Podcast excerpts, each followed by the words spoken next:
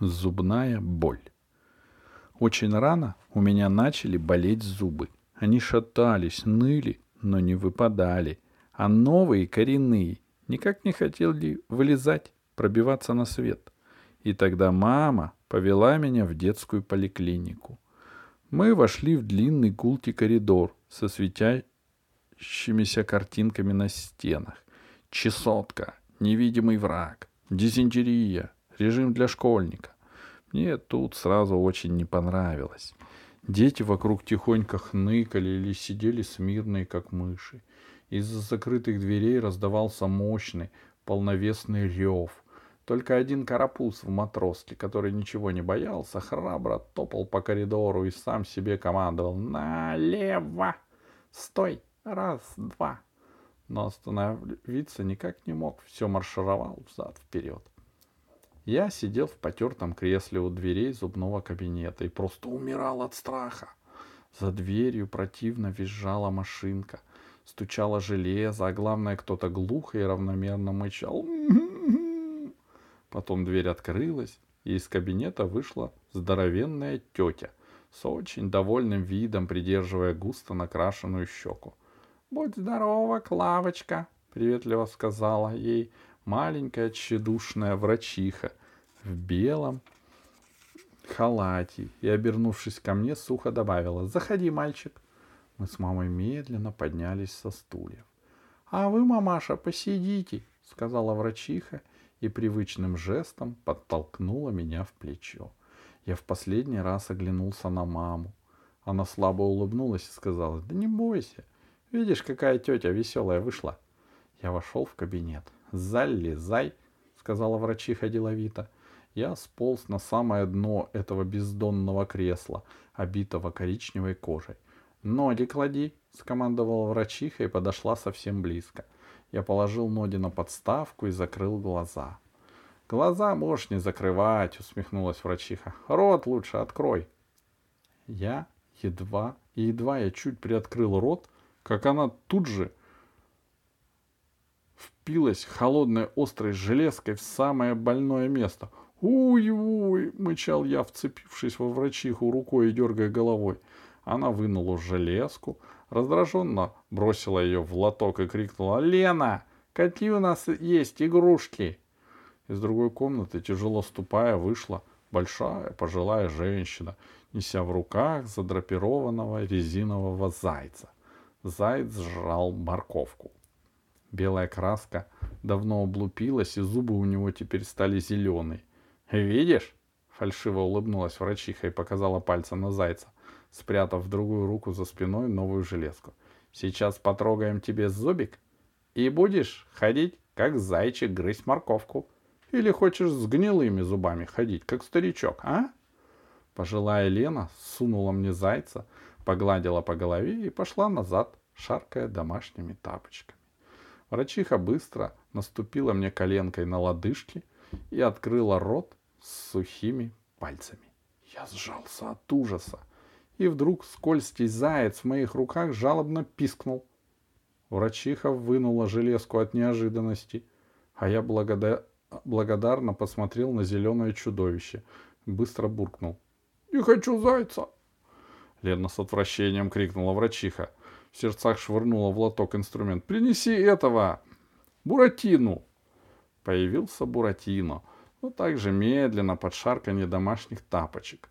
Но он был ничем не лучше. Пластмассовый нос у него был целый. Но опять же подвели зубы. Вместо ослепительной доброй улыбки получился какой-то страшный оскал. «Не надо!» — заорал я, вцепившись в безжалостную руку. Женщина вытерла пот со лба и попыталась успокоиться. «Ну, что мне тебе? Тебя связать, что ли?» — жалобно спросила она. «Ты больше орешь. Тем больше, чем больше орешь, тем больше страха.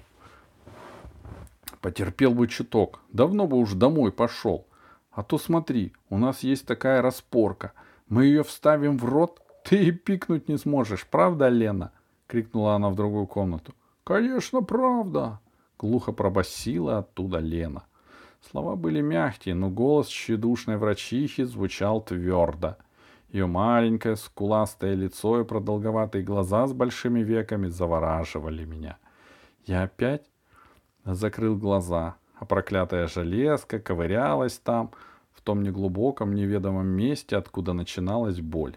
«Ну вот видишь», — весело шептала мне врачиха, — «почти не больно, почти не больно, почти не бо...» Тут снова стало больно. Я опять сжал в руках резинового зайца, и он отвратительно пискнул. «Лена!» — заорала врачиха. «Убери зайца!» Но было поздно. Я захлопнул рот и решил его больше не открывать. Мне надоело это издевательство. «Ты что?» — испуганно спросила врачиха, увидев какую-то перемену на моем лице. «Не хочешь рот открывать?» Я молча кивнул. «Так!» Разозлилась она и закричала, повернувшись к двери. «Мамаша, войдите!» Тут же в кабинет влетела мама. «Что случилось?» — испуганно спросила она. «Я не могу тратить времени столько на вашего мальчика!» — звонко произнесла врачиха, приняв величественную позу. «Или он сейчас же откроет рот, или я отправляю вас на наркоз!» Мама подошла ко мне. «Послушай!» — тихо прошептала она. «Ну чего ты хочешь? Ты хочешь, чтобы я сош... сошла в могилу?» Я медленно, не открывая рот, покачал головой. «Сгорела от стыда?» Я опять покачал головой.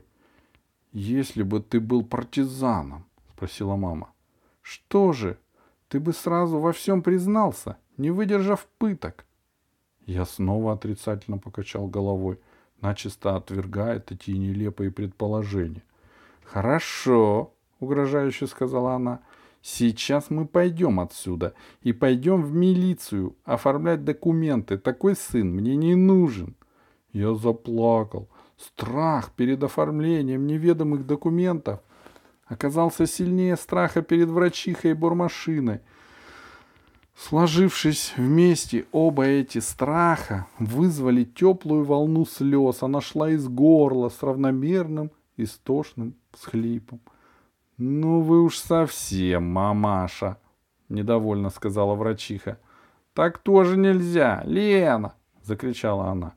И пожилая Лена снова зашаркала ко мне. «Ты чего расхныкался?» — спросила она. «Скажи, чего хочешь. Мамка тебе то и купит». Я никогда не забуду этот момент. Голоса женщин кружились, перекликались, и я уже ничего не понимая, не соображая, сказал навстречу мелькнувшему впереди светлому лучу: «Хочу зайца, другого зайца!» Ладони мои разжались, и несчастный зеленый зверь покатился на пол. «Хорошо», — сказала мама, — «я куплю его тебе сегодня». И незаметно вышла. Мне быстро вынули зуб.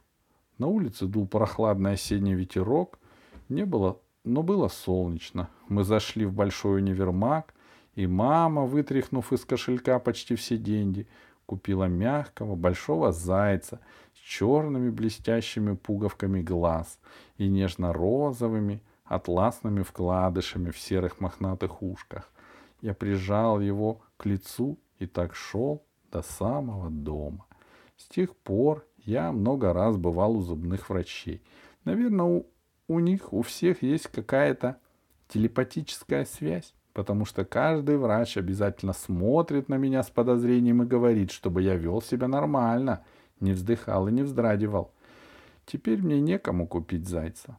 Но странное дело, когда мне приходится терпеть боль, не зубную, а всякую, я всегда жду его. Жду, хотя и знаю, что надежда напрасна. «Ты слышишь? Заяц!»